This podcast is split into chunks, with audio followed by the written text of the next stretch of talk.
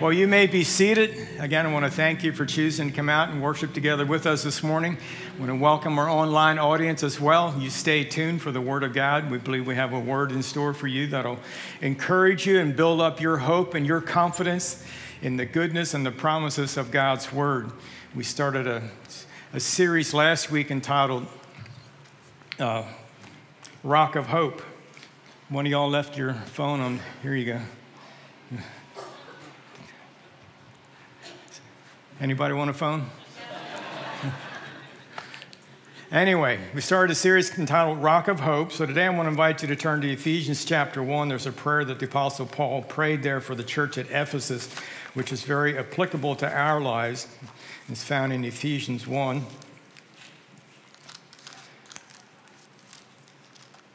And it's just a, a prayer that he's praying for us to have an understanding of what took place in the resurrection work of Jesus Christ.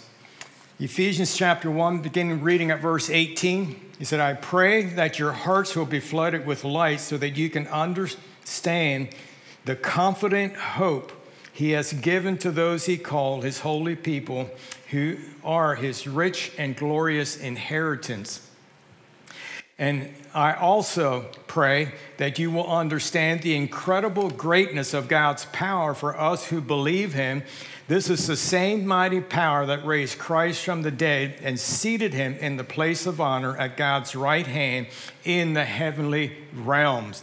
So, the prayers that we'd have an understanding, the eyes of our hearts would be open to understand the fullness of what the power of God has done in raising Christ Jesus from the dead, the display of that power in the resurrection but also, he said, I, I, pray that your hearts would be flooded with light so that you can understand the confident hope the hope that we have, the hope of our salvation, the hope of eternal life, has its foundation in the, in the resurrection of our Lord and Savior, Jesus Christ. And that's what we are celebrating today when we are com- coming together for Easter Sunday morning or Resurrection Sunday.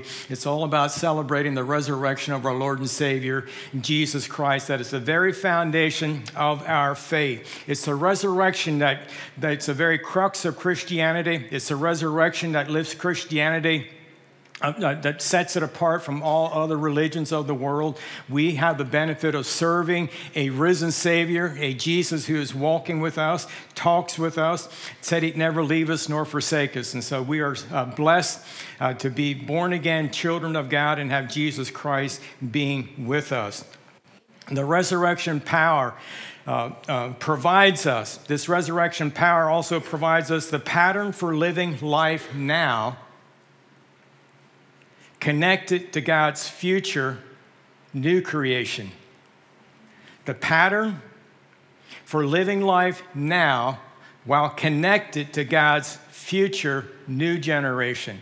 We are a born again people of God. The scripture teaches us that we have received uh, the Holy Spirit as a deposit. The Spirit of God has been given to us in the form of the Holy Spirit, and it's known as an earnest or a down payment. The fullness of our salvation is not yet manifested, but we have the guarantee that it will be, and the resurrection lends itself to that there is uh, uh, the, one of the daily benefits of the resurrection is that we are not following a dead and revered teacher of old, but rather we have a risen Lord who is with us. And there's no greater hope.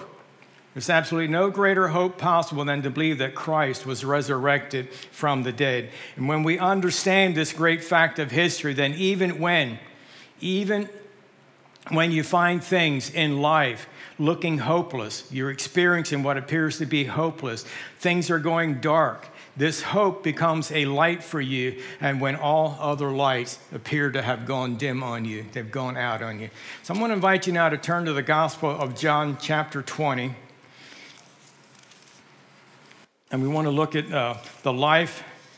We're going to look at uh, Thomas's responds to the resurrection. There's other disciples listed in chapter 20. Matter of fact, if you read chapters 20 and 21, it's a great and it's a, it's a fun exercise to do, especially if you're into uh, studying and, and, and you're one of those fans of the Enneagrams or other types of personality profiling. This is, you can might uh, enjoy doing this because uh, uh, just in uh, chapter 20 alone, we have, uh, we have Thomas, we have Peter and John, and we have Mary, and we have the, their different responses to the resurrection of Jesus Christ, and their different responses are, are can be associated with their different temperaments, their different personalities.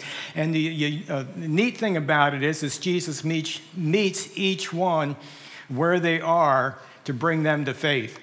He allows Peter and John just to fend for themselves. They, are at the tomb. They realize that the tomb is empty, and, and, and they, they survey the, the empty tomb. They see, all, they see the, the cloth, the linen cloth. They see the handkerchief, and they, they see everything nice and neat in the tomb.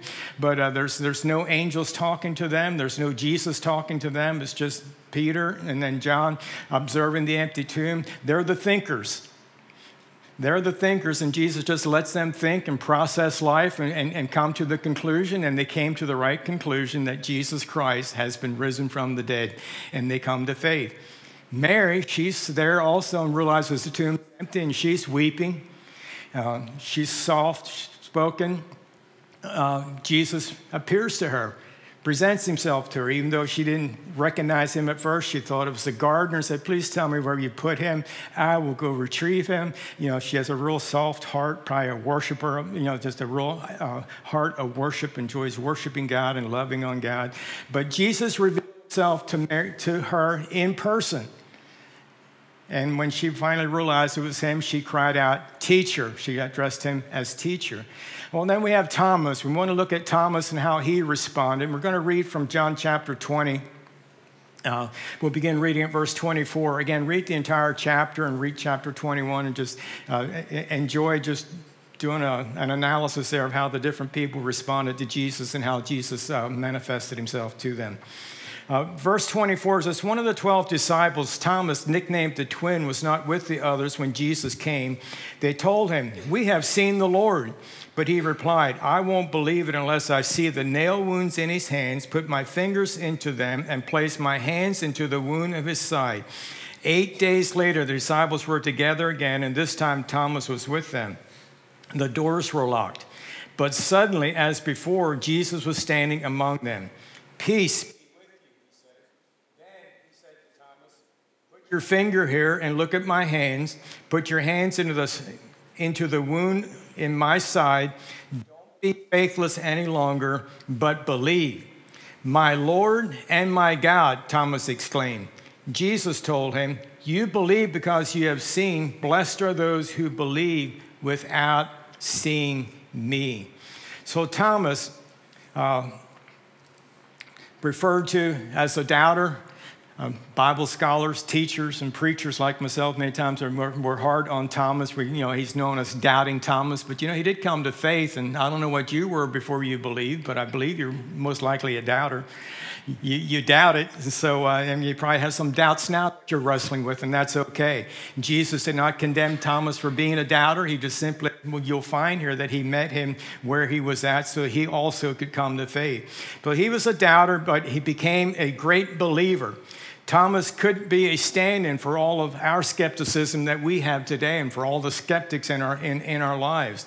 Uh, it's a, a, temperament that pays more attention to physical reality uh, pays attention to facts and hard evidence, and uh, that's okay. God is not intimidated no matter what your personality is. Some people take great pride and say, Well, I'm, you know, I, I need fact, I need evidence. I'm, a, I'm an engineer by trade, and, you know, that's, that's, that's, that's my vocation, and I need to have things figured out before I believe it. God's not intimidated by that. He created you and he created engineering minds and he created different temperaments and so it's okay. He, but i want you to know that you, you, really it's not good enough to have that as an excuse to, to not come to faith so anyway uh, temperaments are great but jesus is willing to meet you where you are as we see here that he met thomas where he is uh, others uh, have philosophical objections you know to the doctrine of the resurrection uh, uh, there, there's, there's another way that but what we'll see here is that there's another way that Thomas might represent modern doubters as well, or even represent us in our doubts today as well. Uh, we have to remember that Thomas, before he said, Unless I see, I won't believe, remember that he loved Jesus. He had been a disciple of Jesus, and for that reason alone, he may have been afraid to get his hopes up. The one that he was following, the one he was dedicated to, devoted to, all of a sudden, he sees him crucified at Calvary's cross. He sees him buried in a tomb. He sees the tomb being sealed by the stone and the Roman soldiers setting a seal on the stone and not only sealing it, but also setting a guard on it. In spite of everything that was done in the natural, Jesus was still resurrected from the grave. And so uh, Thomas is having a, you know, just a, a hard time wrapping his mind around this, and he's afraid to get his hopes up. The other disciples were saying, Jesus is alive. And Thomas may be saying, yeah, you're telling me that, but I didn't see him. I wasn't here and I, I didn't see him, and I'm not going to believe it unless I see it. I'm not going to believe it. You know, he, he states his claim here. And he said that uh, in, in, verse 25, that I won't believe unless I see the nail wounds in his hands, put my fingers into them, and place my hand into the wound in his side. So that was his, you know, he, that, the, he drew the line in the sand. He said, Unless I have this evidence, I will not believe. I will not believe. It's too painful. Don't get my hopes up. Uh, there are many motives and reasons we have in life and in, in, our hearts and minds, reasons that create barriers uh, to having a confident hope, to allowing a confident hope take birth within us. It's, so, it, it's, uh, it's really important in life that you develop a hope in God and just hope in general. You know, in 1 Corinthians 13 tells us that now abide faith, hope, and love. The greatest of these is love, but we don't only want to be developing faith. We hear a lot of Christians, you know, committing and having conversation about developing, uh, becoming stronger in faith. And we hear a lot of talk and, and, attitudes towards, you know, love. I really need to develop myself in the love of God. I need to be a, a more loving person and I also need to have a greater understanding of God's love for me. But very seldom do we hear people talking about I really need to develop a confident hope. I need to become a hopeful person. I need to stop being so pessimistic, and I need to learn to I, I, need to learn to trust and have hope. Well, the Bible's teaching us that you know, and Paul prayed that we would come to a place where we have a confident hope a great expectation uh, of believing that the promises of God are yes and amen, and that the reality of His promises are for us and they're not uh, uh for our benefit and they're not simply to frustrate us. So, barriers, to, some barriers to confident hope, to have to developing a confident hope. Uh, I mentioned one them here with Thomas. It could very much be a part of your life as well. Uh, it'd be a fear of being disappointed. And I have to admit, as being a pastor for these uh, years that I've been a pastor, sometimes it's, it's uh, with fear and trepidation that you walk with people that get a diagnosis from the doctor that's not good. You only have X amount of months expectation to live, or any other type of uh, report, medical report. And it, it's with great fear and trepidation that you uh, try to set up a baseline and then to develop hope in people that have received that type of report, and, but not to, uh, not to frustrate them because many times the pushback is don't get my hope up. Or I, sometimes I have to wrestle with feeling guilty for trying to make them feel too hopeful in this very hopeless situation. So it's a fine line to walk there, but I believe we can, we can walk that line. We can discover the perfect balance of faith, hope, and love by the wisdom and by the grace of God. And we do not back away from hope because things look hopeless, but recognize that in Christ Jesus, there's a hope that supersedes all natural, hopeless looking situations. And all the people said, Amen. I hope that's true. I hope it's true. I believe it's true. And I think that, you know, the fear of being disappointed is something that we, um, we want to wrestle through that and come to a place where I can have hope in the promises of God's word. Perhaps you have been uh, programmed with a worldview that says it, it, it can't happen, it's not possible. Dead people don't rise from the dead. It just, you know, among other things, you may say, this is just not possible because of my worldview. I, it, it's not, you know, that, that's silly. It just doesn't happen. Perhaps you, uh, it just may be skepticism or uh, a, a cynical temperament. What, or it may be you have several, or you may have a lot of objections to Christianity because what you have witnessed among Christianity in your life experiences. For some people, that's been a good experience, and for others, that has not been a good experience, and they blame Christianity on some of their frustrations and some of the hardships they have in life. And it's not, it's not a good testimony, but nonetheless, it, it, it doesn't mean that it's not true. The Christians have, have not always done right, have not always believed right, have not always behaved right. The church Christians collectively has not always done the right things. And perhaps you have objections to Christianity, to God's love for you, and the resurrection of Jesus Christ because, because of what you have experienced in life, either personally or collectively as a church. You may be frustrated at the church's actions in response to, to current world events or his, back in history, things that happen in, uh, historically, or you have no confidence that going forward that the church will have a proper response responds to the environment. So it may be the church's actions or it may be the church's inactions that, that have frustrated you and caused you to become skeptical and just cynical and just thinking, you know what, it's just, you know, Christianity must not be for real because of what I have experienced. So I'm going to challenge you this morning, even those of you that are watching online, you're not here, but you are watching, you are listening. Perhaps you haven't even intended to listen, but you're listening. Keep listening for the next couple moments here. I want to invite you to feel free to wrestle and to openly communicate any and all objections to Christianity and any and all objections to the church's track record historically, present, or even what you think it may be in going forward. Just go ahead and be free to entertain them. Feel free to communicate them. Feel free to verbalize them. Just feel free to just feel free to own it for a few moments. Because what I want to do is I want to follow up with a question to you, to all of us, with, in, in light of any objections we may have. Thomas stated his objections. He's, you know, I didn't see him, and unless I see him, and unless I, unless I can see, and unless I can touch, I'm not going to believe. You have your objections. And, they may, and most likely they come out of a worldview or experiences that you've had in life thus far. But you take all of your objections and, and write them all down, and then ask yourself do any of my objections to Christianity, do any of them, even though they may be right, they may be true, they may be real, I've experienced them, do they nullify the resurrection of Jesus Christ. Because you strip Christianity down to the bare bones, it's the resurrection of Jesus Christ. Believing in that, that makes you a Christian. Nothing else. Everything else is added on to that. The church has done a good job, however you want to look at it, or a horrible job of adding on all types of rules and regulations and requirements, actions and inactions, do's and don'ts. And then we have this, we have this very distorted picture of Christianity. But in spite of all your objections to Christianity, to life thus far, do any of them nullify? Do they mean, can you prove that Jesus Christ was not resurrected from the dead because of your objections.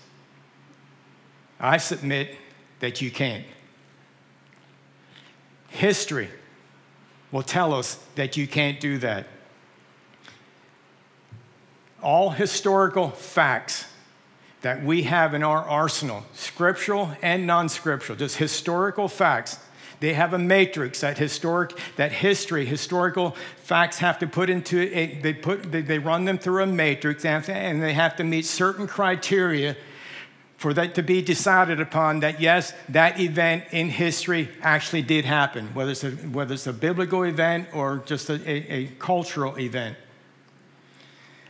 And when you use the same criteria for the resurrection of Jesus Christ as what historians use for any other event in history, they, would, they all agree that the resurrection of Jesus Christ indeed did occur. It, historically, it is proven. The eyewitness accounts of it and just the, the, the, the verbal testimony of it. It all points back to yes, indeed, it did happen. And it caused Thomas to become, even though he was the greatest doubter, he became one of the greatest believers. Thomas goes from doubter to believer. Doubter to believer. Everyone say doubter to believer. How did it happen? Well, first of all, he received the eyewitness testimony of his peers. Thomas's peers happened to still be alive when he received the testimony from them. Matter of fact, it was only eight days prior to it. They said, you know, Jesus appeared to us. Thomas said, I won't believe it unless I see it. Eight days later, they're in the room again, doors locked. Jesus shows up, and he says to Thomas, Thomas, reach, for, you know, reach out and touch me. And uh, that's what Thomas said he needed to do. He needed to see and he needed to touch. Jesus appeared again, and uh, Thomas dropped all his objection. He dropped it because of the witness of the eyewitness testimony. We have the same testimony, but it's a written testimony. Our testimony is the same as Thomas's, but it's written. It's historically documented. So we have written testimony. And my friends, when you read the New Testament objectively, the Gospels do not have the marks of fictional or oral tradition, but rather based on eyewitness testimony. Thomas saw that Jesus did not merely rise from the dead, but that he rose from the dead for him personally. What overcame Thomas's doubts? I believe it was Jesus appearing to Thomas and inviting him to see and to touch just as he had requested. And when Jesus invited him to see and to touch, there's no historical record that Thomas actually did reach out and touch the wounds or put his hands into his side. It doesn't say that he did that. Matter of fact, he just dropped all, he, he, he dropped everything that he, had that he had requested, and he just proclaims, My Lord and my God. And that's my hope. That is my fervent hope for all of us here, for those that are watching online, is that we come to a place that we can surrender to Jesus Christ and we can declare him to be my Lord and my God. He exclaimed it, and Jesus said, You're blessed, Thomas, because you have seen and, and, and, and you believe because you've seen. And he says, Blessed are those who believe in me without seeing, without seeing. So when Thomas dropped his demand for physical evidence of touching and seeing, I believe because he, came to a place where he understood Jesus' wounds for what they really were. Not something that he needed to touch to prove that, that it was Jesus, but he saw the wounds for what they really were evidence that God loved him. Evidence that God loves us, all of us. That's what he saw it for. And that's when he surrendered and he said, My Lord, my God.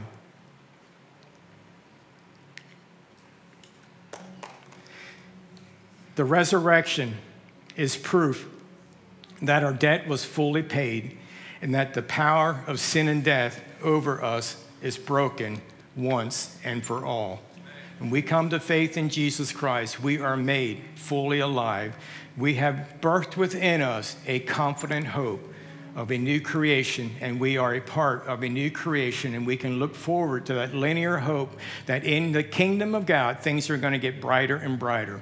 In the world, things are dark and they're going to continue to get darker. We don't fight that.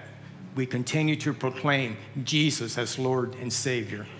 And we continue to worship the King of Kings and the Lord of Lords because we have the hope of a resurrection. We have the hope of a bright future, a new heaven and a new earth. The power, the, the power of death and sin over us is broken. I want to invite you to stand up. And if you are here today or you're watching online and you've never made that uh, exclamation like Thomas did from his heart, he went from doubting, being a skeptic, being cynical to all of a sudden he's saying, My Lord and my God, meaning he came to faith in Jesus Christ. If that has never happened to you, let's just do that right now. Just, just join all of us. Let's just join together. Let's say, My Lord and my God, I believe that you are resurrected from the dead. I believe that through your shed blood and through your death and burial and through the resurrection, the power of sin and the power of death over my life is broken. I receive the gift of eternal life right now in Jesus' name. Amen. Amen. Blessed are you. Blessed are you. You've seen, you believe, you're blessed even if you haven't seen and you're believing. Come to that place of confidence and hope. I'm going to invite you now just to pay attention to the song we're doing. Uh, we're doing. You're not going to do it? The- the- want me to do it? you don't want me to do it. Trust me, I, I know what my lane is. the worship team, the song that they're doing, you haven't heard it before here at church. It's, it's a new song for us. It's called Same God. But it's a prayer and it's put to music. I want you to sing the song, enjoy the song, but I want to challenge you specifically to pay attention to the lyrics of it and make it personal because it talks about God being with us, God being your healer, God being present and touching your life, and just a whole bunch of different promises in this particular. So pay attention to the lyrics, sing it unto God as your prayer as we go out, and just open up your heart and let Him fill you anew with His precious Holy Spirit. Amen. God bless.